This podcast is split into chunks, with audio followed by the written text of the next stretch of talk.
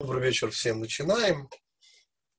И у нас сегодня уже третья глава Пятикнижия Моисеева. И, по сути, мы продолжаем после обсуждения трех неудачных попыток, из которых третья произойдет только в четвертой главе, но мы уже ее, нарушив порядок изложения в Торе, вспоминали, то есть поговорив о поколениях потопа Вавилонской башни Содома и Гамора, мы пришли к однозначному выводу, что туда нам не надо, что это уже пробовали, и подобные социальные эксперименты совершенно ни к чему и никчемные. И естественный вопрос, простите, а что делать? И есть три ответа на этот вопрос три ответа. Э, как всегда, можно рассматривать место, время и личность. Можно говорить о прошлом, настоящем, будущем. То есть всегда три это дает много возможностей. Но в этом контексте я бы хотел поговорить о вот этих трех ответах, из которых мы сегодня будем рассматривать только первый. Это ответ на уровне личности, ответ на уровне социума и третий вариант – это уже некий замысел Всевышнего. Я сейчас не хочу эту тему развивать, поскольку мы сегодня будем разговаривать о первых словах Всевышнего. То есть вообще-то первые слова Всевышнего, обращенные к Адаму, первому человеку, были «где ты?». Слова более чем значимые, они, в общем-то, обращены к каждому человеку, но они очень общи. То есть, по сути, там сказано две вещи. Первое, наше с вами положение, где ты. Да, мы находимся не там, где нам полагается быть. И этот вопрос предполагает возвращение туда, куда следует. Но снова, мы сейчас о том, что будет сказано Всевышним в качестве первого откровения первому еврею. И эти слова более чем известны, но они должны быть невероятно содержательны. Ибо это некая формула, вообще э, алгоритм, а чего, собственно, делает человек, полагается в этом мире. Снова, я говорю, что это ответ на уровне личности. Следовательно, то есть в отличие от социума будет ответ на уровне Израиля, и будет ответ еще на более высоком уровне, нам сейчас это не принципиально. Но самый первый ответ был дан на уровне личности, то есть на уровне, конечно, неординарной личности. Авраам вовсе не является ординарной личностью, но нам сейчас нужен вот тот вечный урок, поскольку вслед за отрицательными уроками не пытаться любить вот, и использует любовь, ибо не ведет. Ровно так же урок Вавилонской башни, идея удивительного взаимопонимания и идея главенства поступка, это уже Содом и Гамора, все они не работают. И потому, естественно, начинать с личности. Наш всегдашний еврейский ответ на вопрос, а что делать? Ответ начни с себя ну даже на уровне социально-экономическом, если человек начинает зарабатывать себе на жизнь, просто элементарно зарабатывать, то, следовательно, он не нуждается в социальной поддержке. Браво! Но мы, конечно же, говорим на куда более высоком уровне. И самые первые слова, алгоритм всего, лех, леха, в отличие от того, как это звучит по-русски, напоминаю, это ровно одно и то же слово на иврите. То есть первое слово «лех» и второе слово «леха» – точка отправления и точка назначения – одна точка. Это правило всех советских командировочных. День отъезда, день приезда – это один день, это не два разных дня. И множество, множество всяких вещей я сейчас трогать не собираюсь меня куда больше интересует, во-первых, перевод. Иди к себе, То есть, коль скоро мы говорим об уровне личности, то это очень будет, это не соплесизм, вот, но буддизмом будет попахивать, поверьте. Поскольку речь идет о пути Авраама. То есть путь Авраама в данном случае это путь личности, путь Ицхака – это путь Торы, а путь Якова – это уже отдельная совершенно тема, это путь реинкарнации. Ну, мы эти два пути пока сейчас не трогаем. Наша задача, собственно, ответить на изумительно простой вопрос. Вот рождается человек. Во-первых, он, слава Богу, понимает, что мир, данный нам в ощущениях, вовсе не все, что есть, и даже далеко не все, что есть. И он начинает задаваться вопросом, хорошо, господа, но вот эта данность, данная мне в ощущениях, а что делать? Как двигаться и в каком направлении идти? И говорит Всевышний малоожидаемую вещь. А именно, он предлагает, причем безусловно, приказ. Лех – это приказная форма, господа. Оставь. И дальше идет три измерения человеческой жизни. Что следует отставить? И снова, господа, может быть, вот это начало ответа, позитивного ответа. Мы как ждали? Ну, вот мы хотели как лучше. Мы же строили удивительное социальное сооружение, где люди будут полюблять, или где люди будут понимать, или где люди будут действовать, в конце концов. Ибо мир материален.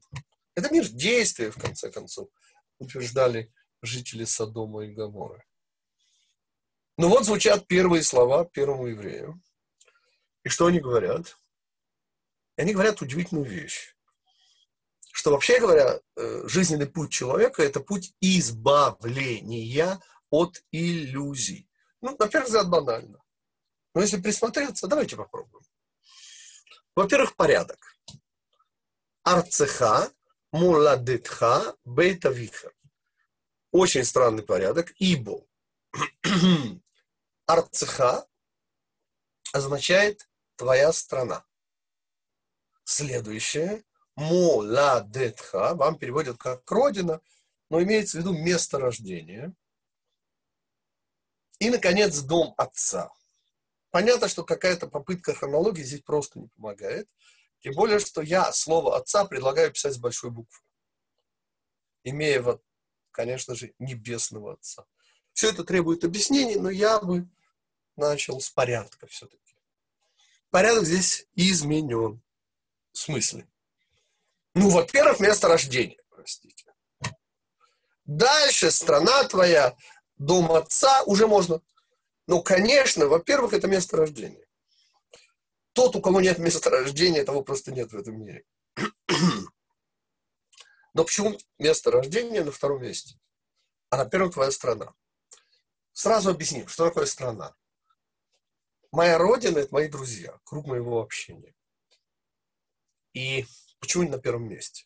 Я предлагаю использовать в данном случае, вот, увидеть за числом 3, три времени. Прошлое, настоящее, будущее. При том, что настоящее время, оно не время, но нам не принципиально сейчас. Дело в том, что все, о чем мы говорим сейчас, в этот момент, в любом случае, мы всегда говорим через сейчас. То есть прошлое существует в моем представлении, будущее в моем представлении, вот это мое представление есть сейчас, которое вовсе не время. Но это то, с чего я и создаю свои представления. Прошлое, будущее. Вот эти мои представления о прошлом, будущем, о себе, времени, они есть настоящее время, которое снова не время. И отсюда вот это вот, помните, у нас был похожий вопрос, почему чувство на первом месте.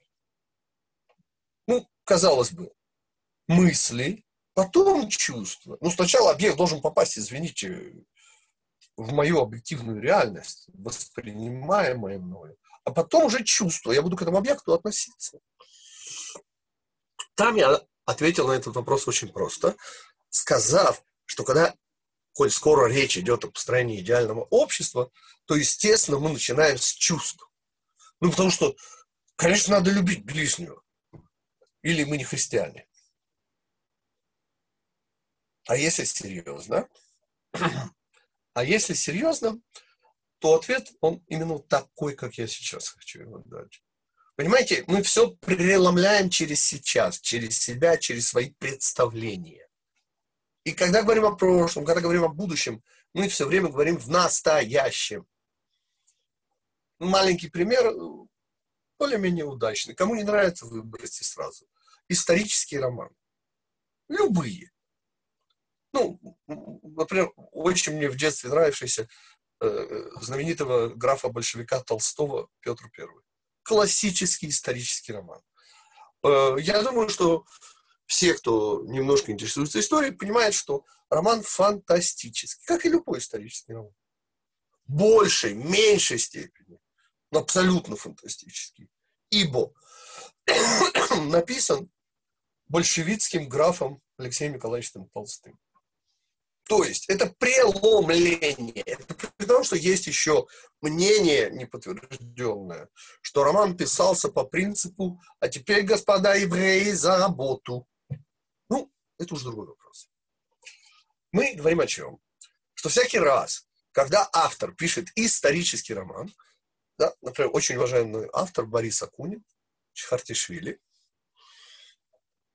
он, несомненно, работает и перелопачивает, как он сам объясняет, ну, груду документов исторических. Очень доброкачественный, я сейчас не о художественном уровне, а очень доброкачественный. То есть он, ну, господа, ну, вы понимаете, что это фантастика? Не потому, что такого не было, а потому, что представление современного человека о том, как тогда было, понятно, с подставлением современной психологии, ну, всего современного. Мы таким образом привели пример, поясняющий, что все, о чем мы говорим, это всегда настоящее, точнее, наши представления о прошлом и о будущем. И потому на первое место и выходит то, что связано с настоящим временем. То есть ломается, то есть не прошлое, настоящее, будущее, а настоящее, как оно видит прошлое и будущее. Теперь, чтобы разобраться с тем, что Всевышний говорит Аврааму, мы выведем на первое место, конечно же, требование Всевышнего оставить место рождения твоего. И вот с этим попробуем сегодня разобраться. Что значит оставить место рождения твоего? Зачем оставлять место рождения? Что плохого в месте рождения? Чем Всевышний хочет? И ответ достаточно необычен. Дело в том, что первый выбор человека, и то, о чем мы сегодня будем говорить, это самый первый выбор человека. Он происходит где-то там, на заре человеческой жизни. Это может быть 16, 17, 20, не принципиально. Но выбор этот делается, он не окончательный. И у человека есть возможность поправить. И для того, чтобы разобраться с этим выбором, нужно всегда противопоставлять естественное. И я всегда цитирую братьев Стругацких, как раз то, что наиболее естественно, наименее присуще человеку. Ибо что наиболее естественно? И ответ – патриотизм. Поймите, чуден Днепр притих Издалека долго течет река Волга. А Темза, господа, в предутреннем тумане. А сено, которое... Тих... Ну, короче, господа, ну что я буду объяснять? О чем мы говорим? Любой нормальный человек любит место своего рождения. Так же, как я люблю то, чем меня кормили в детстве. Вот так же я люблю и место своего рождения. И не важно, какая, собственно, у нас была страна рождения, даже СССР, которой сейчас вообще просто нет. Я вовсе не любил СССР, да? Но, несомненно, место моего рождения. Ну, в силу того, что это место моего рождения. Следующий шаг. И следующий шаг. Достигая возраста, когда у человека строится мировоззрение, что это может быть 15, 16, 17 и так далее лет, мы оказываемся перед удивительным выбором, который всегда, собственно, выбор между естественным и неестественным. Поскольку речь у нас идет о выборе индивидуума, то есть индивидуальности, то выбор он всегда идти за большинством или идти вопреки большинству. И понятно, что сказанное Всевышним подразумевает и в этом смысл отрицания. Уйди из места твоего. То есть он подразумевает что? Идти против большинства. Ибо, и вот здесь я сейчас кидаю первую бомбу, большинство, господа, всегда менее развито, чем меньшинство. Да, может, кто-нибудь хочет возразить, господа? Я сейчас говорить буду все более ужасающие вещи. Мы говорим сейчас о пути человека, о том, как мы понимаем алгоритм духовного движения человека. И первый выбор, я уже называю вещи своими именами, естественный выбор – быть патриотом. Это большинство людей. Поймите, абсолютное большинство людей предпочитает свой город, свою республику, свою страну, свой народ чужакам. Ну, помните, даже двор свой, а там чужой. С очень противными, гадкими, мерзкими последствиями. Я из своего детства это помню.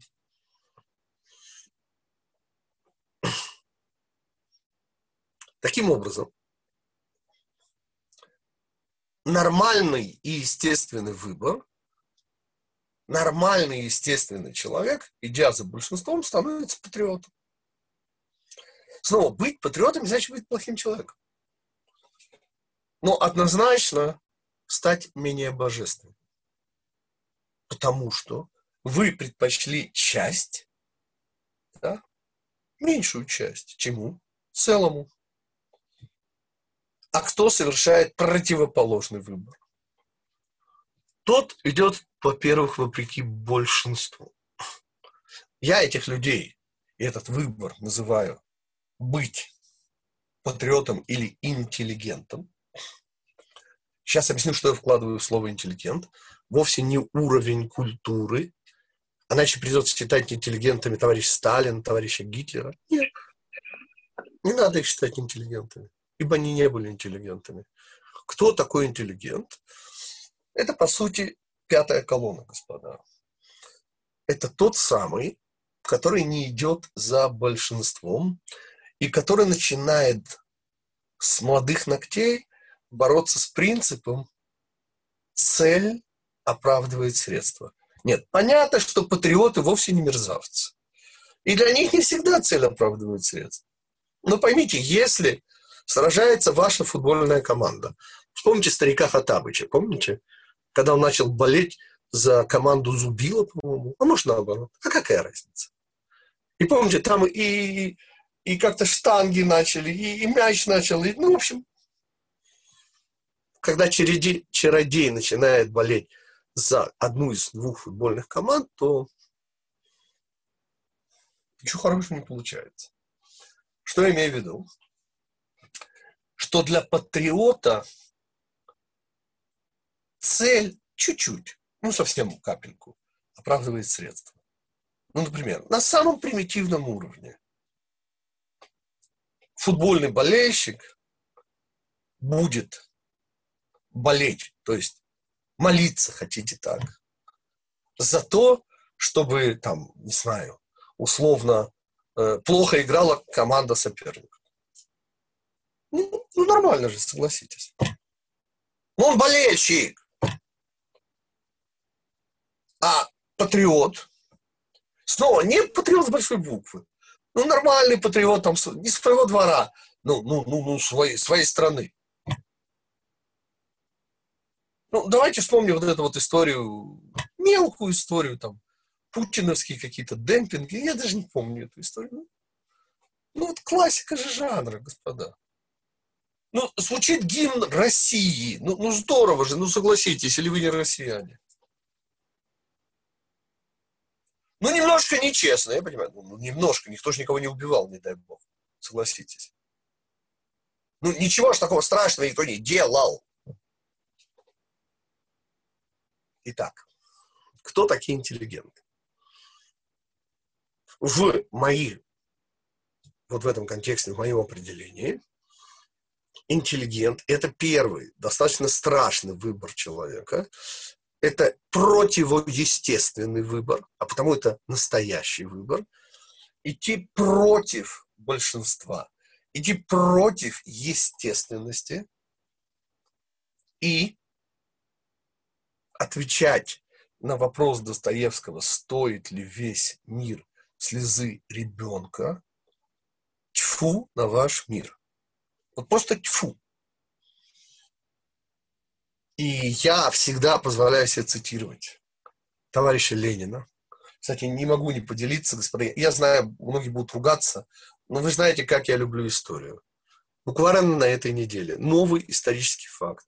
Мне не удалось найти, но я доверяю дяденьке, который это говорил, он историк, профессиональный. Эти слова э, памятны бывшим советским людям. Это товарищ Ленин. Помните, буквально в ночь перед Великой Октябрьской, ну, 25 октября 1917 года по старому стилю. Дело в том, что большевики были, исторический факт, совершенно не готовы к перевороту. Ну, просто не готовы. То есть это значит, ничего не планировали. Планировали, но вообще не на завтра. Ну, не делают революцию сегодня на завтра, простите. Это же как революционер, революционер. И что? Вот меня убивший совершенно факт. Знаменитые слова товарища Ленина. Промедление смерти подобно. И в результате переворот 25... Кстати, переворот никто не заметил. Газеты вышли, чиновники вышли. Потом началось. Ну. Одна из причин, почему никто ничего не заметил, потому что это был экспромт. А почему был экспромт? Так вот, проверьте то, что я говорю, господа.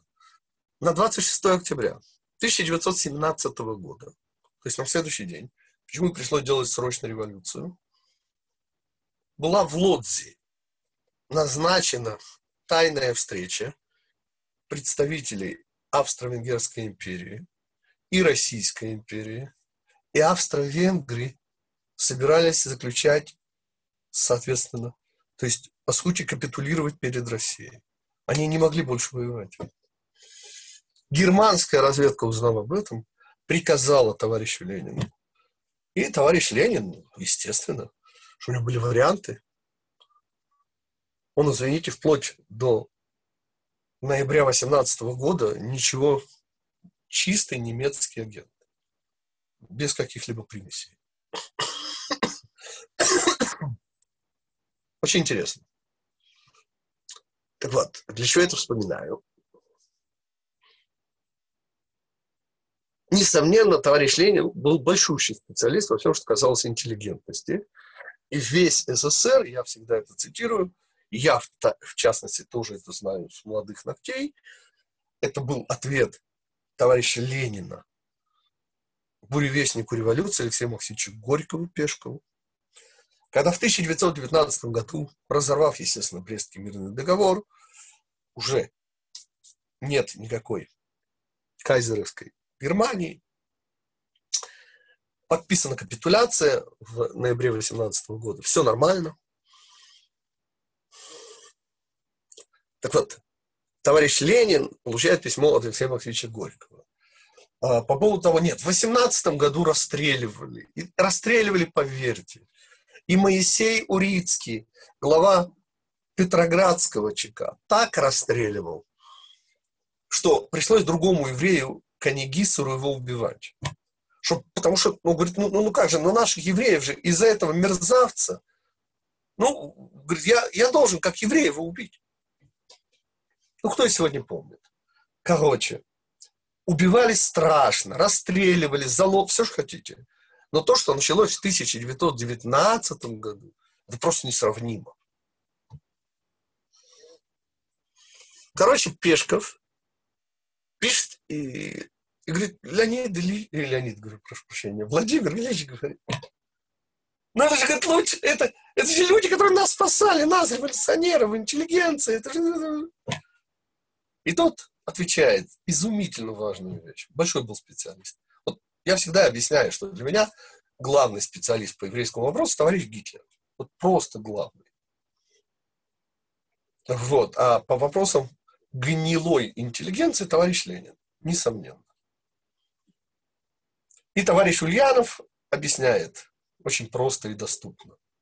Говорит, да, Алексей Максимович, они спасали нас и будут спасать наших врагов. Вся интеллигенция, э? Стесняться в выражениях было не его стиле. Понимаете, что такое интеллигенция? Это ужас. Это люди, на которых никакая власть положиться не может. Ибо для них слезы ребенка, то есть у них цель не оправдывает средства. Ну, же может с ума сойти. Ну, ну, вы люди во власти, ну, представьте себе. Ну, вы можете положиться на человека, у которого цель не оправдывает средства. Который не готов подыграть своей футбольной команде. Или своему городу. Или... Э, это ужас. Ответ – это божественные люди. Это люди, которые смогли подняться над мнением большинства и сделать невероятный выбор. Сказав, что нет предпочтения у своего перед не своим. Господа, кто-нибудь хочет вступить в диалог? Я говорю совершенно возмутительные вещи. Я утверждаю, что это ровно то, что сказал Всевышний первому человеку, сказав ему, оставь место свое. Речь вовсе не идет об эмиграции. Речь идет о куда худшей вещи для любой власти, о внутренней эмиграции. То есть вы можете продолжать жить в вашем городе, но если вы не патриот, то вы понимаете, что никакая власть на вас положиться не может.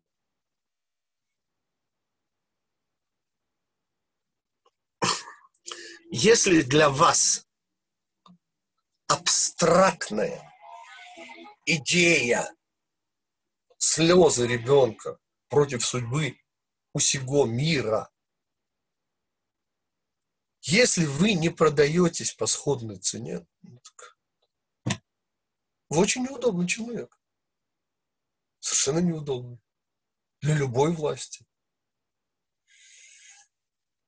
Идея оставить место свое, внутренняя эмиграция, это значит, вы убираете предпочтение того, что есть место вашего рождения. Всего, что с этим связано. Не в что вы перестаете любить Днепр, или Волгу, или Темзу, или Сен. Нет. Никакого отношения к любви то, о чем я сейчас говорю, не имеет. Но вы на поведенческом уровне, на уровне выбора, совершаете главный выбор. Быть человеком, в данном случае интеллигентным, ну, можно сказать просто человеком, или быть патриотом. Патриот вовсе не обязательно плохой человек. Он просто предпочитает свое чужому. Ну, можно предпочитать свое чужому. Рав Михаил, а что божественного в этом? Э, если я правильно понял, вы говорите, что интеллигенция, божественный человек, и э, мне показался аргумент, что в этом есть что-то божественное. Несомненно. Божественное – это когда противоестественное. Ну, первое объяснение, да? Как раз то, что наиболее естественно, но если исправить Стругацких, оно божественно. Вот что такое естественное? Хочу – кусай. Естественное. В смысле природное, в смысле согласно ну, этого мира, материального. Ну, а, а что такое? все в порядке. Ну, извините, господа, естественно, это очень просто. Вот у вас желание и вы его достигаете. А, а, а. А какие еще там могут быть моральные там вопросы? Естественно, да. расстояние между желаемым и тем, что вы хапаете. Да. Все. Нет ничего более естественного, чем желание хапнуть. Хорошо, но желание интеллигентно. Чем оно выше? Чем оно божественнее? Тебе мешает слово интеллигент. Назови это просто человек. И тогда вопрос Достоевского. Стоит ли весь мир слезы ребенка? Теперь, что это значит? Это значит, что этот человек, почему я называю его человеком, это очень высокое звание. Это тот, кто станет жертвой, но не палачом. То есть ты понимаешь, что это значит? Это значит, что он отдаст свою жизнь, но палачом не станет. Это невероятно. Теперь, где это началось? Понятно, что это целый путь. Это не скачок, да? Это целый, э, это целый мир. Что значит уйти из места твоего? Это значит, что место твоего рождения утрачивает приоритетность. Теперь только вдумайте, что это значит. Ну, мы говорим сейчас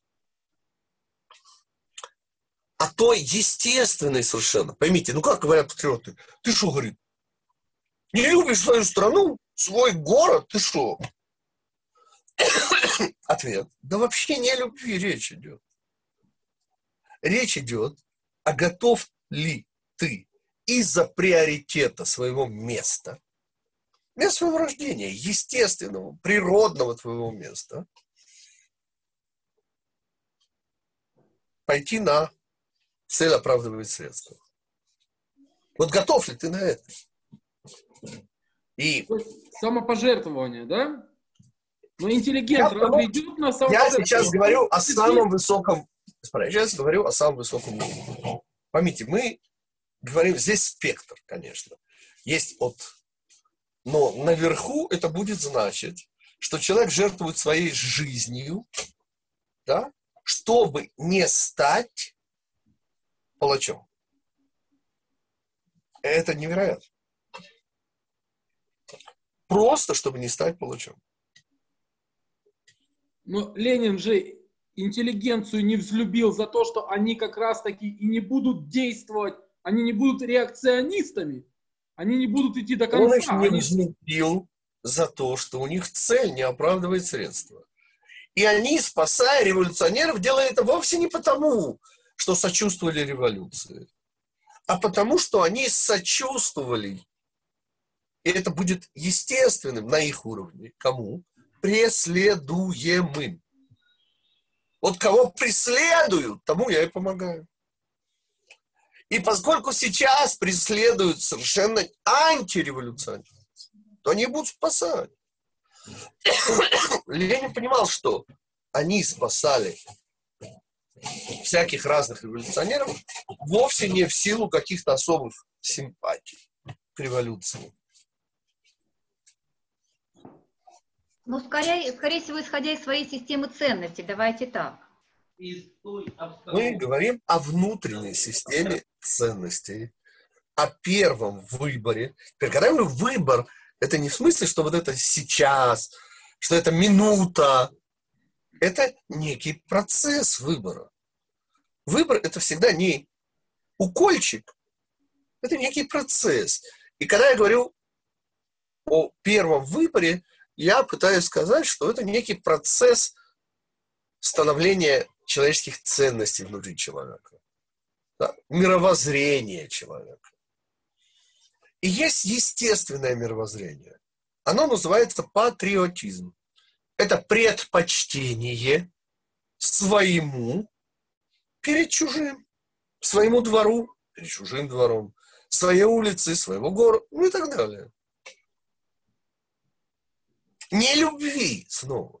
Любовь о вкусах не спорит. Это именно предпочтение, которое, по сути, и есть начало пути, где цель оправдывает средства. Отсюда пример со стариком Хатабычем, который ради победы родной команды. А дальше уже был Путин с его демпингом. Это то же самое, это не принципиально здесь. Ну, концов, никого же не убили. Ничего плохого вроде не сделали. Ну, там лишний раз сыграли гимн России. Ну и что? Или Украины. Ради бога. Это нечестно. Ну, но, ну, немножко нечестно, но, но зато гимн э, страны.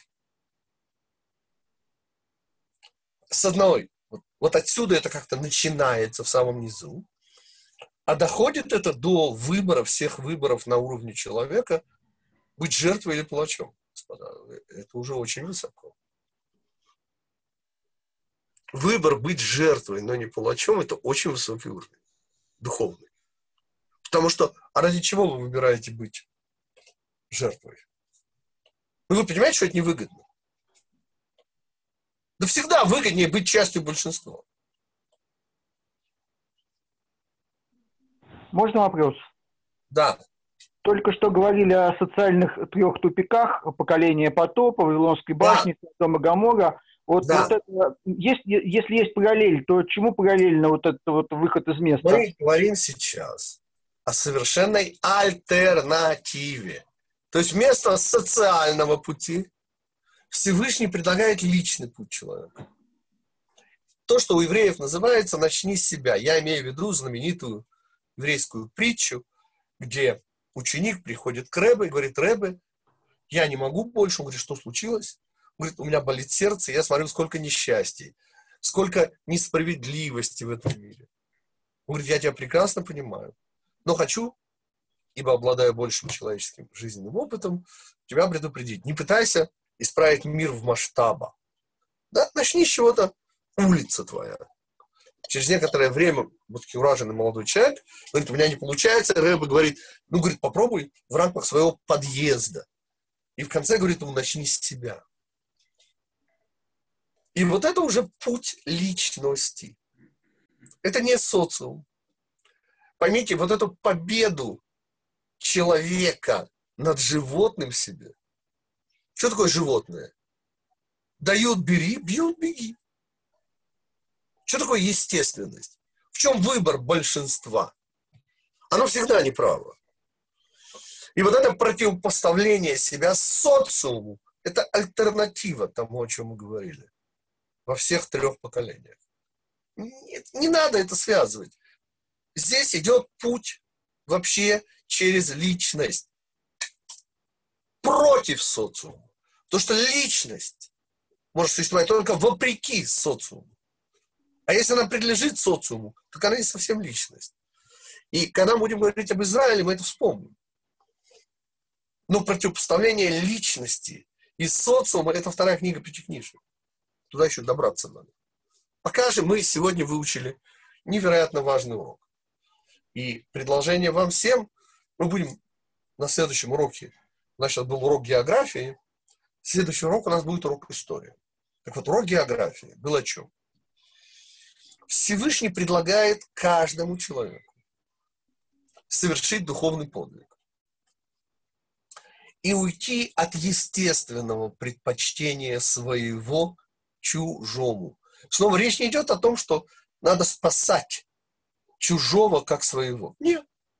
Спасать надо, во-первых, себя, простите. Мы сейчас не об этом. Мы говорим о том, что гордыня вы гордитесь своим флагом, своим гимном, своим, я не знаю, чем еще. Господа, вы понимаете, что гордыня, она антибожественна. А предпочтение своего в основе имеет гордыню. Вот об этом подумайте. Я сейчас не буду развивать эту тему. То есть вопрос-то прозвучал, только Мерин задавал. Можно вопрос еще, Тагир? Да. Скажите, а вообще, эм, как бы, а социум такой эм, возможен, когда, ну если представить, что все люди э, противопоставляют себя социуму, социуму, а как ну, это, это, это вопрос, будет работать? Это, вопрос, это уже не социум, это что-то тогда получается. Да, это называется Израиль. Это называется Израиль. Называется это еще два еврея, три мнения. А, И об этом будет... Это вообще может в материальном мире такое существовать? Ну, по-моему, нет. А, да? Когда евреи на необитаемом острове строят три синагоги, помните, два еврея? Да. Это вот ровно об этом. Теперь, я понимаю, что это анекдот, да? Но это совершенно не анекдот, поверьте. Я живу, слава богу, в Иерусалиме вот уже 43 год, и поверьте, что это именно так. Это эта тема. Я сейчас не собираюсь вообще начинать.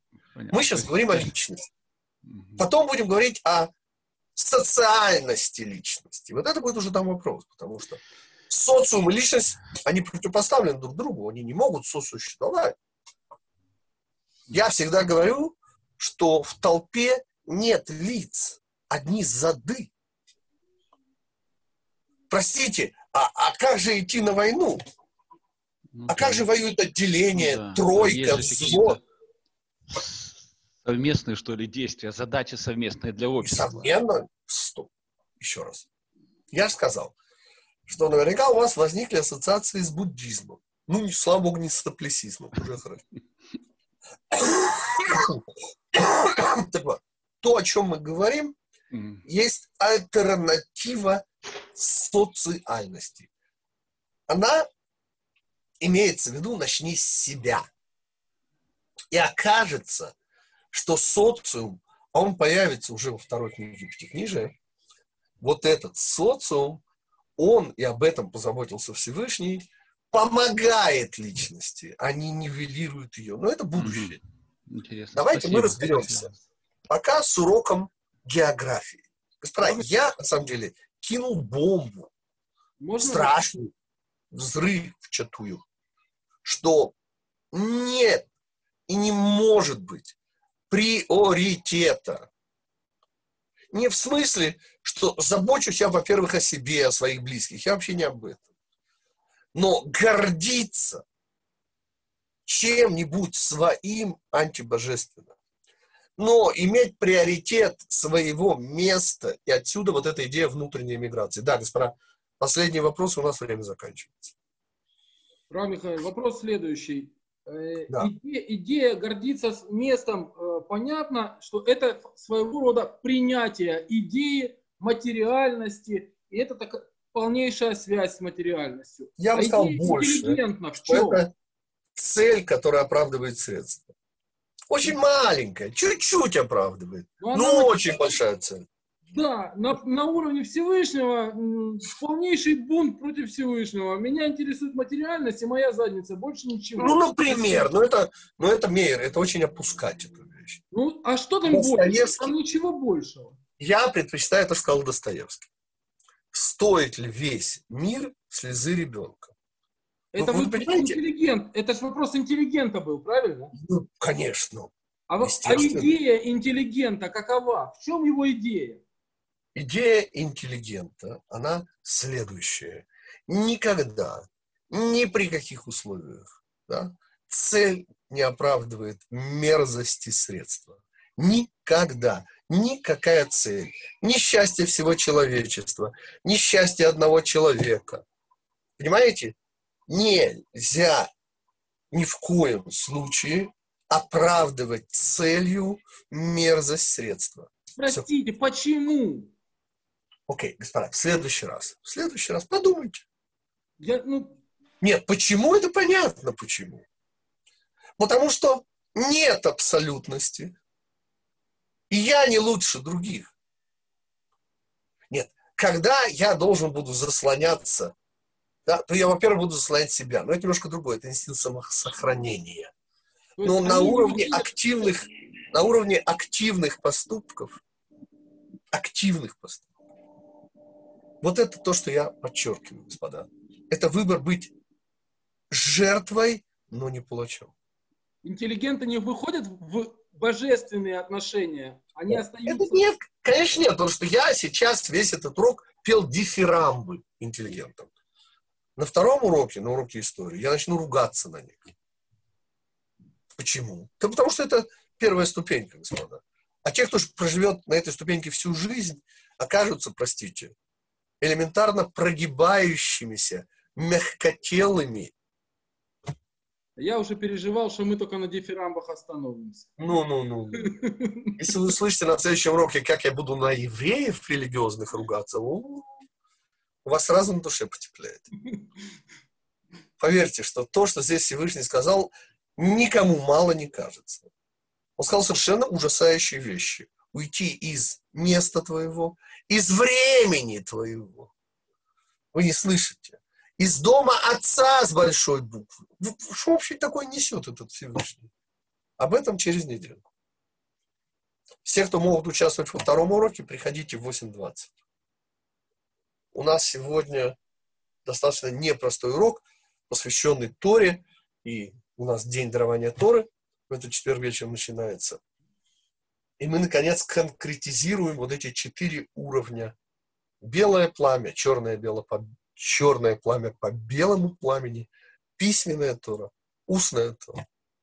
Вот об этом поговорим. Шоце е таке Тора. И про две перевернутые, отдельно стоящие, абсолютно самостоятельные буквы Нун. Такого во всей Торе нету. Поймите, Тора – это слово. Ну, помните, вначале было слово. Но так, чтобы буква, это как-то не по-нашему, не по-христиански. Мы поговорим про буквы. Ну, короче, поговорим о Торе. Что это такое и чему мы так будем радоваться в ближайший четверг вечером. Окей, спасибо, господа, всем, кто участвовал. И увидимся через недельку. Спасибо. спасибо. До свидания. Спасибо.